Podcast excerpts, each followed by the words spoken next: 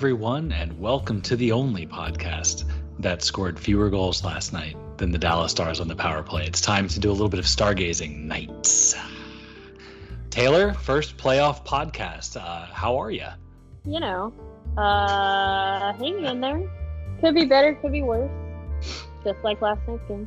Just like last. I mean, it's it, we're going to get into that. So you know, these will be for as long as the Stars care to uh, entertain us, we'll be doing these podcasts after each game. We're going to talk obviously about game one uh, now that it is concluded in the books, and then we will also look ahead to game two in the series in general. There's plenty, uh, plenty to keep just the most positive fan base in the whole NHL busy. Um, I would say, and I, I like honestly, I think you you put it really well. You know, doing okay, a little bit of good, a little bit of bad. It was it was a game full of things to react to on either side of the ledger. Would you say that's fair? Yeah, I mean, I definitely didn't have John Klingberg being ejected from the game on my bingo card. Like, did not see that one coming. So, like, this, at least to keep it entertaining. I mean, this is also, and I'm, I'm, I know that I'm lame and having this opinion, but this is like reason number 1000 why Wes Lawrence says good players should never fight. John Klingberg, of course, drops the gloves um, at the end of the first period, gets his jersey tucked over his head. You know, unbeknownst to John, as we learned after the game, there is a rule in the NHL that says if you start a fight after another fight has started, you get a game misconduct and get tossed. So John Klingberg inadvertently gets himself thrown out of a game that the Dallas Stars would wind up losing one to nothing and would wind up going 0 for 5 on the power play, including I think two of those power plays or one and a bit came before Klingberg got tossed and three came after he left. So um, you know, we're we're coming in hot. That that just that one landed right on top of one of my biggest pet peeves. I was even before I knew he was going to get tossed because I admit that I wasn't clear on that rule either when it happened. I was I was nothing but steamed when I saw him start to throw down last night. I mean, I'm always concerned when I see a a top tier talent start to to throw fists that he's going to end up breaking his hand. And I mean, he you needs break those your hands. hand and you're done. like, and that is like, if nothing else, John Klingberg is really good at handling the puck. I mean, just look at the power play and see that Dallas could not find a power play zone entry to save their mother effing lives. Taylor, I would prefer not to look at the power play. I think it's cruel and unusual to force anybody to watch Dallas on the extra man right now. I don't understand why it's so bad. I, It I is cannot Bad. fathom like uh, what did y'all do coaching staff to break it like it was actually pretty decent last year. And it it's, was it's good to start the season and then somewhere along the way they got so bad that they became like one of the worst in the league I mean, and and here's Ow. let me let me read you just some some minutes. Obviously, five power plays. There's a lot of time to go around, right? But think about the usual suspects: Joe Pavelski, five minutes on the power play; Robertson, five sixteen; Hintz, four forty eight; Miro Heiskanen, five twenty nine; Ryan Suter got five twenty two because I guess somebody has to play with Miro. But you know, Seguin, four fifty seven; Radulov, I guess you know, four twelve; Gurianov, four like this wasn't even a, even one of those strange games where he's in, where the team is inexplicably starting Radek Faksa with the extra man or, or doing it like it was the guys that you would put out there with the extra man and just nothing. A big old I am- burger fully anticipating that luke Glendening ends up on one of the power play units if only because the the team or the coaching staff feels that they need guys that will, are willing to go into the hard areas and, and fight for pucks, which is what Radulov is actually very good at. And I don't disagree to an extent, but like Jason Robertson does that. Ruben Yeah. Does that. That's well, that that is classic like troglodyte NHL coach overthink is oh the power play is not going well, therefore I'm going to send a message to the skill guys by putting somebody that has no business being out there in that situation on the ice, and that'll fix it. Instead of, I don't know, looking at what made you better and saying, maybe we should change the way that we plan to enter the zone. Maybe we need to change up um, our zone entries. Maybe we do need to do less dump and chase. Maybe we don't need to drop pass every time. I mean, just looking every at the comp- looking at the composition of this team, a dump and chase on the power play is just the worst. It's just just such an inefficient. Oh my gosh, I'm so mad. and and, And which like gets I get into it. I mean, I get that Calgary, like they and and but here's the thing is when your power play is so predictable and your zone entries are so predictable, makes it really easy for the other team to game plan against you. So what did Calgary do? They stacked up three guys at the line. Dallas was never able to get the puck in past them. Where's the heavy forecheck that you talk about and that you take pride in? If mean, you cannot do it on the power play with a man advantage, how do you expect to do it in the rest of the game? and then and that's the book on the stars right? Like make them make them gain the like if if you stand them up even a little bit right all you have to do is win the battle for the dump and chase. And and that just uh, negates so much of their offense. It's, it's just frustrating.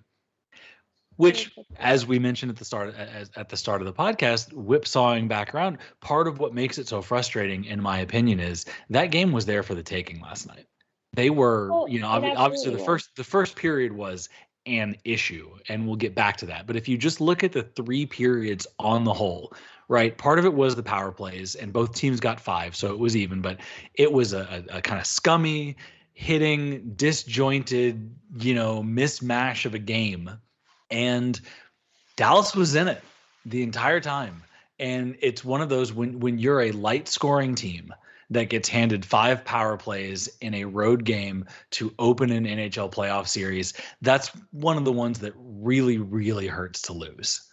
I mean, if nothing else, you should have at least had the equalizer. And like this, I think the even more frustrating part is look at what Jake Oettinger did. He kept you in that game. He was unreal, in my opinion. Yeah. Um, Absolutely.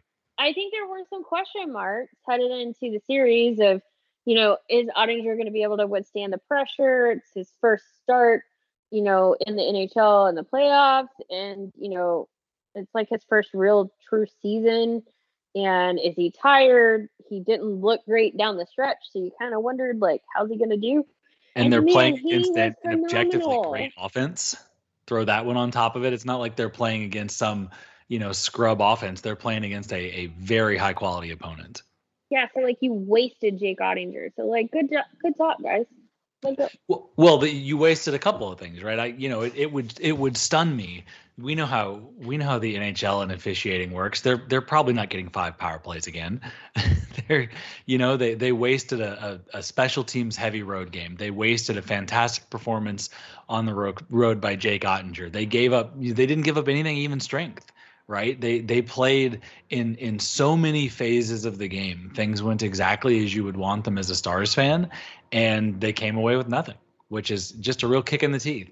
But in some ways, if I were a Calgary Flames fan, I might be a little bit concerned, just teeny bit, just a little bit, that? just a nugget of doubt, because I, to me, I think that was Calgary's best. Like they threw everything Mm-hmm. at Dallas. They were coming at them. They were standing up. You know, they were able to disrupt their forecheck. They got around the back check. I mean, they were putting everything into that game. The crowd was definitely into it from puck drop and and they and they rewarded their home base with a great performance. And this was by no means Dallas's best game. No. And and it also goes back to look at the season series. They were all close games. And you know, we've read a lot in the build up to the series about how this is a brutal matchup and how Calgary is, you know, favored for a reason. They're one of the very best teams in the NHL, but at, to your point, like there were no caveats i'll say in terms of if, if you look at last night's game there was no you know i guess losing losing um i forget the name of the defenseman that got tossed right alongside um, Rasmus Andersson. there you go, Rasmus Andersson. Losing Andersson hurt. He's he's a very good player for them, but like this wasn't a game. Like his power plays were straight up even, five on five, right? So this wasn't a situation where there were a lot of external factors and caveats where you can look at it and say, you know, Dallas was in it, but were they really in it? Like no, they they were. They you know they they weren't. um They may not have never- always looked like they were, but they were. Th- they never got yeah i mean I, I would say the first period was as bad as it looked throughout the duration and getting three shots in the third as we kind of parse it in was you know there there were rewards. I'm not saying that dallas played a perfect game by any stretch but to your point it, it felt like it was much it felt like calgary was executing as well as they wanted to and that got them a one nothing victory. And so you got to take a little bit heart of that as a stars fan.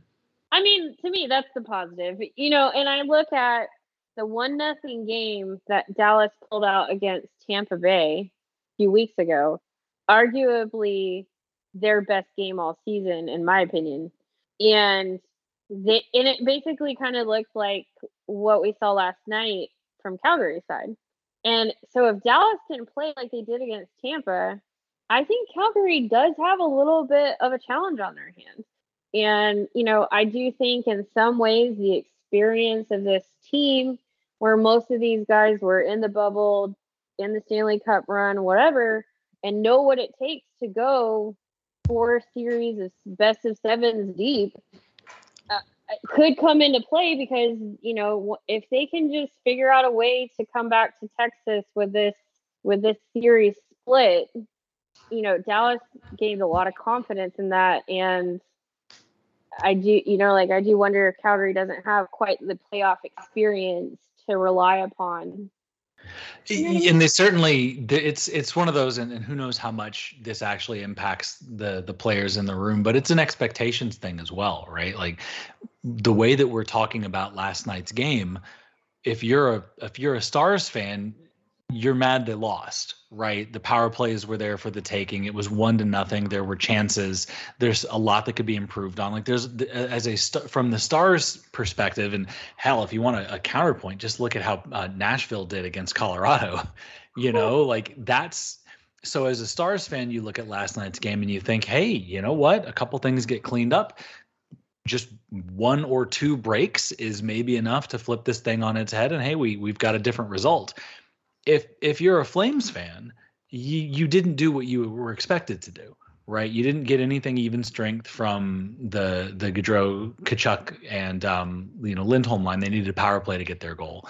You you didn't get a a you know blow away dominant offensive performance, right? You gave up too many power plays to a team that you should be kind of you know just looking at the stats, maybe running roughshod over a little bit. So if, if you're a Flames fan there's some stuff you're probably angrier about. And to your point, you're one up in the series, it doesn't matter. If you come to Dallas two up in the series, it probably still doesn't matter. But it is the kind of thing that if Dallas, um, you know, like I said, if they get those couple of bounces and come home with the split, if you're the Flames, that's maybe a little bit uncomfortable, and especially if Dallas can then, you know, enjoy some home cooking and and you know you can see a path where all of the sudden a team like Calgary that has failed in the past and carries some baggage for being a failure in the past, you can see how that might start to be more of an issue than it would be for a stars team that you know kind of fought and clawed and overcame adversity and and kind of stumbled in the you know there's there's not as much of a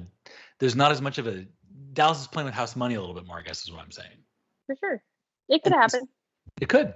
And so keep keeping focus. So you know, kind of gonna, go back and forth. So things I liked. Um, you know, they didn't score. Obviously, that's something I don't like. We talked about the power plays, but Tyler Seguin three shots, Jamie Benn three shots. Right. You can get into the quality of shot argument given how Dallas played, but this team is is has been you know starved for non top line scoring all season, and it's nice to see at the very least, it's nice to see Benn and Seguin leading the roster in terms of shots on goals from last night's game. It's too few, but they were at least engaged. Flip side, just we're gonna we're gonna play, and you probably know this because you're a brilliant genius. But if if we're gonna play the over under on um, number of shots for the top line, I'm gonna give you two and a half shots for the top line. Do you take the over or the under? I mean, normally I would take the over, but I feel like you're setting me up for failure here. So over? Question mark. it's big time under. Well, not big time under. Uh, uh, Robertson had a shot. Hintz had a shot, and Pavelski didn't have any. And you can Ooh. you can get into again you're starting to get into the chance debate. And you know there was that late setup. I think it was pavelski played henson clean and he missed wide side high right? Not a shot on goal. Doesn't count. Still a chance. So you can you can get into it a little bit. Robertson hit a post i believe on a power play late. Technically not a shot but it is a chance. So you can get into it a little bit and say hey you know they they it's not like they didn't get anything but reality is, right, Dallas's offense lives and dies based on how that top line goes. And if they get two shots on goalie, that's uh that's not going to be a recipe for success, especially like you we're talking Hintz had one shot on net. He played almost five minutes on the power play. Robertson had one shot on net. He played 516 on the power play. Pavelski didn't get a shot on net. He played five minutes on the power play. That is brutal, and it has to change for Dallas to have any hope here. But can we talk about how great Miro Heiskanen was? We can always talk about how great Miro Heiskanen is. He's he is a wonder. Because I mean, he he played what like gosh, almost half the game. 29-57. Yep, basically half the game. Pretty much. Um. Yep. So half he played half the game, the most of any person on the ice by far outside the goalies. Um, and yeah, I think he's up. He's four minutes up on number two, on like which is Ryan Suter, and four minutes up on the nearest. I think Chris Tanev at twenty five fifty one gets the closest on the flame side. So yeah, Miro Miro put on a clinic. And I and like I can't remember a single play where he just got completely torched. No, in fact, there was a, a two on one. I believe it might have been it might have been Mangiapane. It might have been Brett. It might have been um uh, it might have been I forget. I might have been Toffoli late, but there was a two on one, and Heiskanen was defending. And usually, you know, the good defensive play is you take you either take away the pass or you take away the shot, and you let the goalie deal with the one you didn't get. And Hintz took the third option, which is he took the pass and the shot. And by the time he had so so mystified the Calgary forward that by the time he finally did get a shot off, he was two feet in front of Oettinger, put it right into his logo. It was one of the most like Miro barely looked like he was breathing. He could have been, he probably had an audiobook in his helmet. He's doing, he's multitasking, working on the day's Wordle, and he just, there was nothing. It was, it was just breathtaking to see a two on one develop, and Miro was the one. And so it just was irrelevant. And he's, he's reached the point with me where as soon as I realized it was number four, my level of anxiety for the two on one basically evaporated because okay, it's Miro. It's fine. You know, here's the thing. So I, it, this is kind of crazy to me. I hadn't actually looked at the the numbers from last night's or from Tuesday night's game, depending on when you're listening to this. Um, and in looking at the five on five play, in the first period, Dallas actually took two out of the three high danger chances for, which is honestly surprising because they only had 38% of the scoring chances for. but in the high danger areas, they did a good job getting there.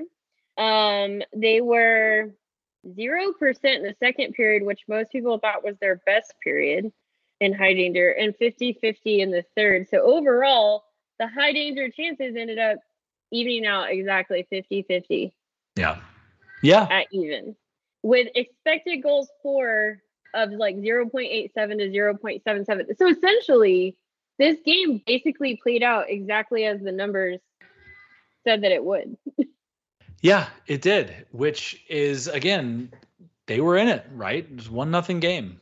They they weathered the the early charge and got their counter punches in in the second period and faded a bit in the third and you know you wish the power play. So what kind of starting to pivot into talking more about the second period so what do you see your you know put your put your lindy ruff um, you know well coiffed flowing hair wig on? And tell me about the adjustments or tell me about what you want to tweak from this game heading into game number two.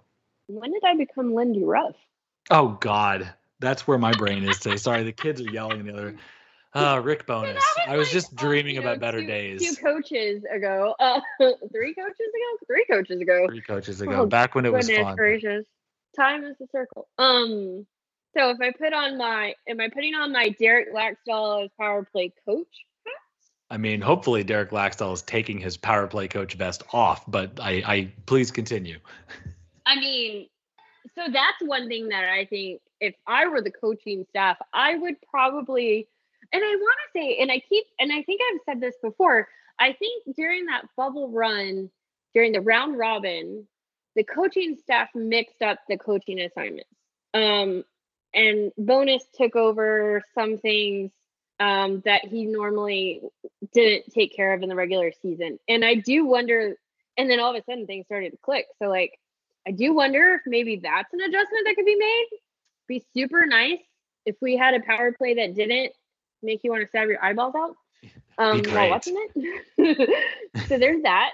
Um, but you know, so like if I'm Rick Bowness, I might consider something like that just to give a new voice. And I'm not saying that necessarily it's all Laxdal's fault because players have to execute, mm-hmm. like at the end of the day.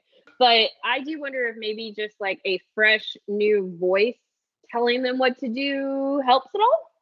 And especially um, like we to your point I, I, like that you're calling that out.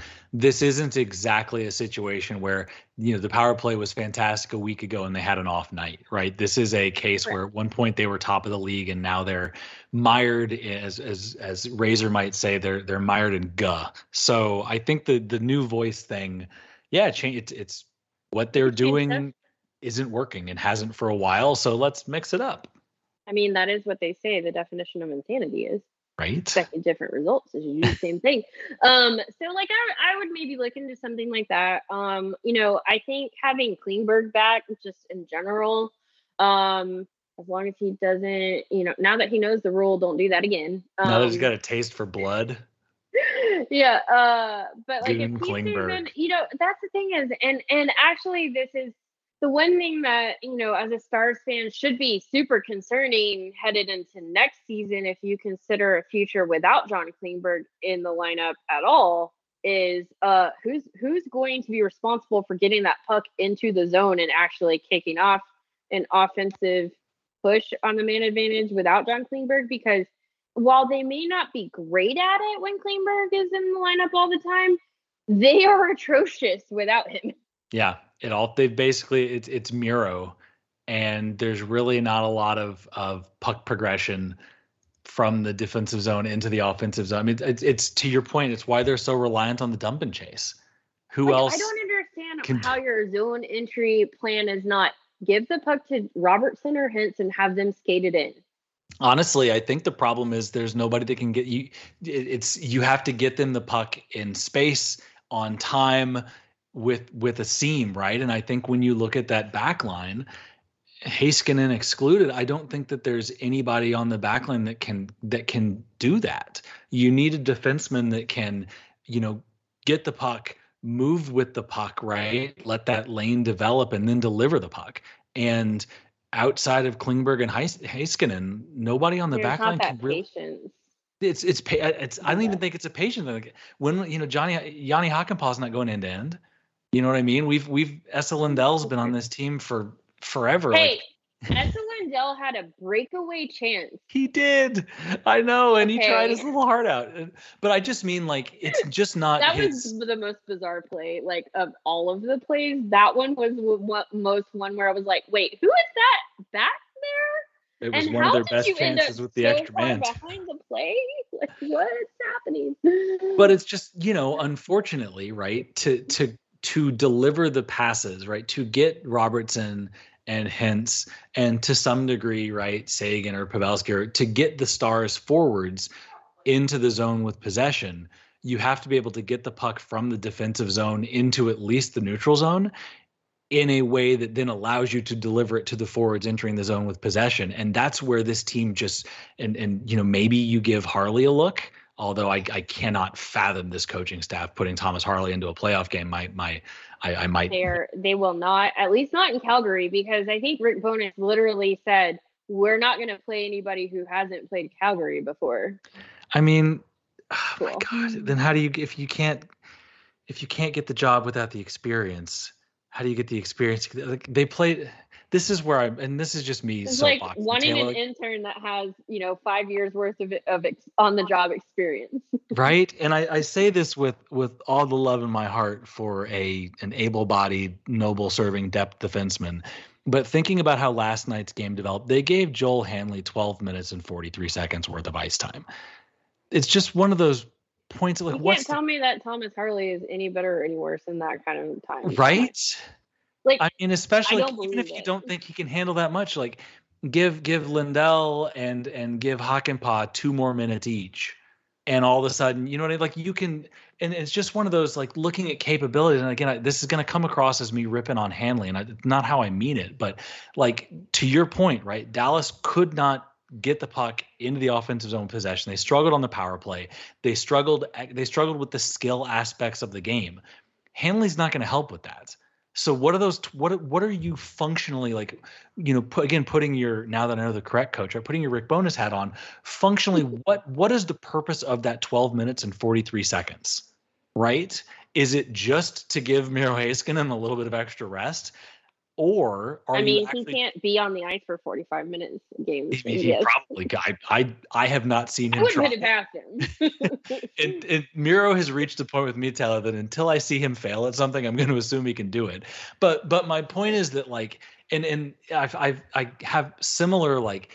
At, you know, at least with Joel Joel Kiviranta, he played 9-14. Like he he gives you some jam. He's on the forecheck. Like he gives you some some difference, right? Whereas Hanley just he's a serviceable number seven, dude. number eight defenseman. Like, okay. Just dude. This this team doesn't need a guy that can soak up 12 minutes. This team needs a guy that can do something different than the other five defensemen out there. And that's just not Joel. It's that it's frustrating to me. Although, can we also talk about how Yoel Kiviranta looked like um game seven? Yoel yeah, playoff Kiviranta. Playoff Kiviranta. We're here for it. Yeah, you know, we need it. Yes. Um, but so to to your point, like it's one of those frustration things, which is you you iced a team that didn't have the option, and especially like knowing that this is going to be a hard series, and there's going to be even before he fought and got thrown out, they were there was a meaningful Calgary effort to play the body on John Klingberg and, and Miro Heiskanen as well. So wouldn't you want a third guy that can maybe do a little bit of that job just in case? I mean, I would, but I am not an NHL coach. But Taylor, how can you put a guy in the lineup against Calgary that has never played Calgary in the playoffs this year? kind of feels like a chicken and egg situation we got going here. Um, but, no, I, but like also I do wonder, you know, when you come back to home ice and you and you get last change and maybe you get the matchups more that you want, maybe Harley is more of an option and you feel more comfortable putting him in. But you know, at the same time, I'm just kind of sitting here going, what do you have to lose? I really yeah. want to know what do you have to lose putting certain people into the lineup? I, I well, I mean, uh, and that's and this. I'm not even going to make this a Dallas Stars complaint because it's not, and, and this is a this is ninety percent of in, yeah ninety percent of NHL coaches are more worried about giving up a goal than they are excited about scoring one. Their their entire philosophy is how do we not screw up? Because if we're the team that doesn't screw up longer, we're probably the team that wins.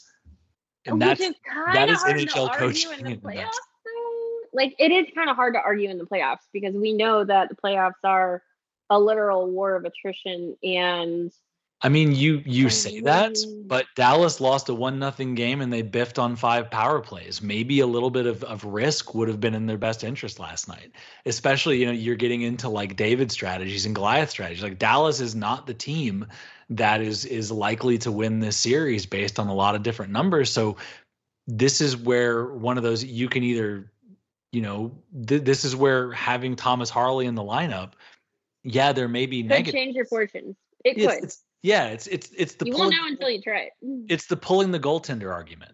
If Thomas Harley gives up a goal last night, Dallas loses two to nothing, and they still lose, and they're still down one nothing. Does it really change the outcome? No. exactly, but what is the chance of that versus what is the chance of Thomas Harley making one extra play on one of five power plays that puts one puck in the back of the net and all of a sudden it's a one to one game?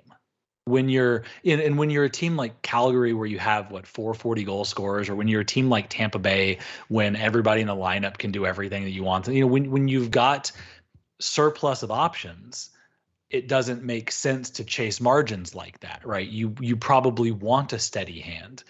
But when you're a team like Dallas that's is is outside of your top, you know, four guys, five guys, right? Nothing but steady hands. You need to inject a couple of wild cards into your deck before you just kind of putter yourself. You know, it, otherwise you're gonna you know you could after last night you could absolutely see this being one of those you know, closer, one of those sweeps where every game is a one goal game and you look back at every game and think, oh, they could have won that one. And all of a sudden the series is over. It's four nothing. Like, wow, they could have won all four of those, but instead they got nothing. Why are they so frustrating? but again, and we'll, we'll close with a little bit of, of upbeat again, getting back to your, your point to open this podcast they played well for very long stretches last night. The second period was was great.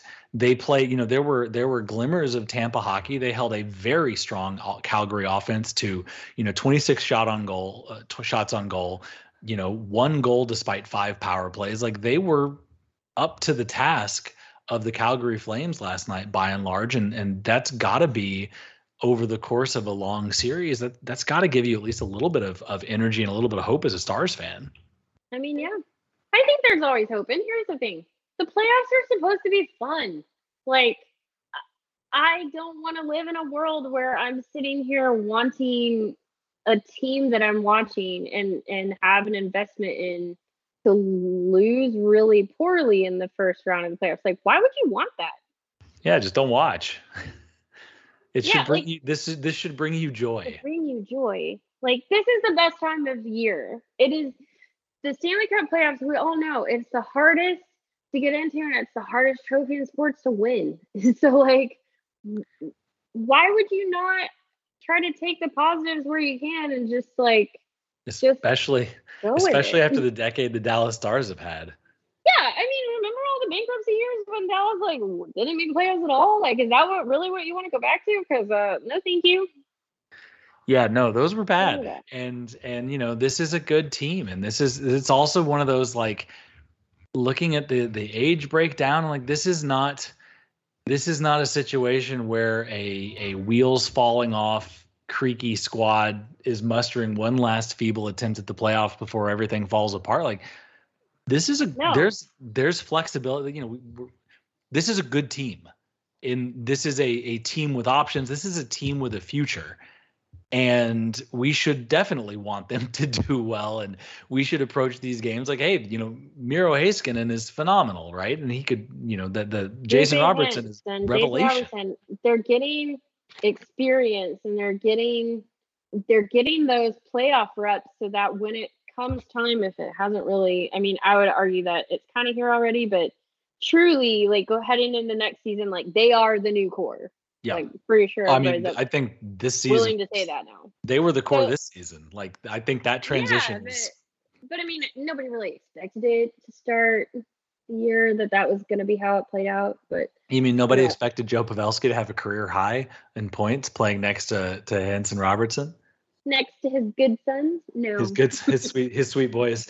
It's a nice, sweet baby it's a nice boys. goal you got there. Be a real shame if something happened to it.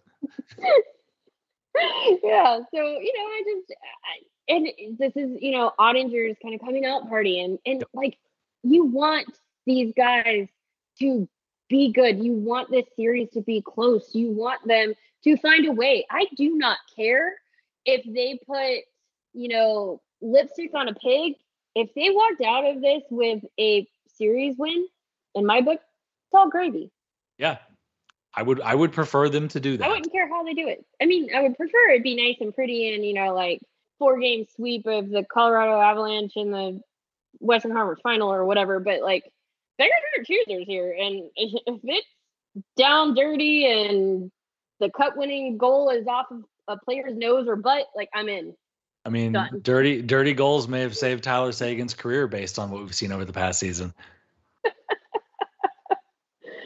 Yeah, I just, you know, I just, I know it's been a frustrating season for Stars fans. I think there's a lot of things in the back end that people aren't aware of or don't think about, and and I'll leave you with this. Okay, this is this is how we will end this in this podcast. Are you ready? Okay. Let's roll. Wes, what do you believe the general manager's role is on a hockey team? Ooh, I believe personally that the general manager's role is to select a coach in whom's philosophy he believes in, right? That he thinks will bring the mm-hmm. team success, and then to provide players that match that coach's philosophy. Okay. How many general managers do you think have jobs where their philosophy in the hockey team does not match the ownership. Ooh, I would, you know, as an outsider, my my my gut is it's probably more team. Uh, my gut is that the alignment between GM and um, and ownership is if you take like a two or three year slice of that team's level of success, that probably directly tracks to how aligned your GM and management are. Okay. Basically so, saying if you're a good team, you probably have a lot of synergy between what your GM is building and what your ownership wants. And if you're a bad team, you probably have no synergy whatsoever. You're you're the Arizona Coyotes. That's, a, that, that's a tough look. Um, so okay, so it, when when you consider that, then does that not make a lot of the decisions that that come into play this season, whether it be personnel, free agency signings, trades, coaching staff, whatever, does that not make it a little like give it a little bit more clarity? In the sense, what I'm trying to say is, do you really think that this team would have looked any different if they had picked up a different coach in the middle of the season? I'm gonna say no. Uh, I'm gonna disagree because the NHL is very much a league where the dead cat bounce is a thing. There's I it's because okay, okay and I guess let me ask, they let me, look better. let me ask you one clarifying question, one one little caveat. If are you are we strictly limiting the change in fortunes to the duration of the season, or are we talking about long term? I'm talking about long term. Then long term, I agree with you. However, the NHL, like how many times does Martin St. Louis, right? Bruce Boudreau, um, John Hynes had a bounce when he moved to Nashville. He's a bad coach, right? Like there are the the NHL is full of guys that come in as a breath of fresh air, experience immediate success, and then taper off dramatically. So I would say that. And what if that tapering started when the playoffs started? I mean, yeah. if nothing else, they're at least consistently inconsistent. No, I mean I, I agree. There's there's always an argument, but and then it's also that question's answered in a vacuum. You have to adjust based on you know on on one side of the ledger. You have to adjust based on the talent available. And if if you're looking exclusively at crappy retreads, then sure, then making a coaching change can be ill advised. Flip side of the ledger, there's also finances to be involved, right? Like it's really easy for a fan that doesn't have to pay two coaching salaries to say, hey, why don't they go out and throw a ton of money at, at the most amazing coach in the league that doesn't have a job right now? You know, like it's it's more I do I do appreciate that it's more nuanced than team is bad equals coach is bad equals go get better coach. Yeah, I I think for me, I just I think that people need to consider that this is the type of team that the ownership wants. Jim Nill has done his job. He put together that type of team. And until that philosophy changes, I really don't know how many, co- like, it's all just reshuffling decks on the Titanic. I mean, they're still they're still trying to react to Kari Lehtonen getting shelled in Game Seven. like, I mean, honestly, has got to stop at some point, right? is a the, the like if this if this team was like a medieval household, one of the the emblems on the crest would be that score because nothing. I I don't know that I've short of Tom Hicks going bankrupt. I don't know that I've seen any events. And I've been here the whole time, right? I don't know that I've seen any event impact the Stars as an organization more thoroughly and profoundly as I have seen them overreact to aspects of the end of Lindy Ruff's tenure with the team. But I just want to believe. All they that. needed was a backup you know, goalie, Taylor. That's all I'm saying. They didn't need to change philosophy. They just needed a backup goaltender. Now all Jim Nill needs is like eight of them on the roster because they healthy. I mean, Carolina lost three tonight, so or two tonight. It is the the goaltending situation, which is probably a whole podcast in and of itself in this playoffs, has been absolutely wild. E-bug. We yeah, we are one step away from seeing an e-bug have to play significant minutes oh. in a playoff game. There we go. I think I think that putting that thought out into the universe is the best possible place to end this podcast. So I will I will say we're gonna we're gonna do uh, just for each of these games. Give me a prediction, Taylor. What happens game two? Miro Heiskanen eclipses thirty minutes on ice.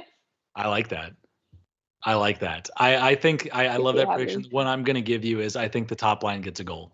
All right. Hmm. I do. I I think I think there's a, a ch- they they didn't get what they wanted out of game one, and I think that's a that is a competitive, skilled line that's going to bounce back. And I don't know what the final is going to be. If I don't know if it'll be enough, but I think the top line's top line skating off the ice next game with a goal. I was about to ask you, do you think that they come back to Dallas with this thing tied up? Oof, I I don't.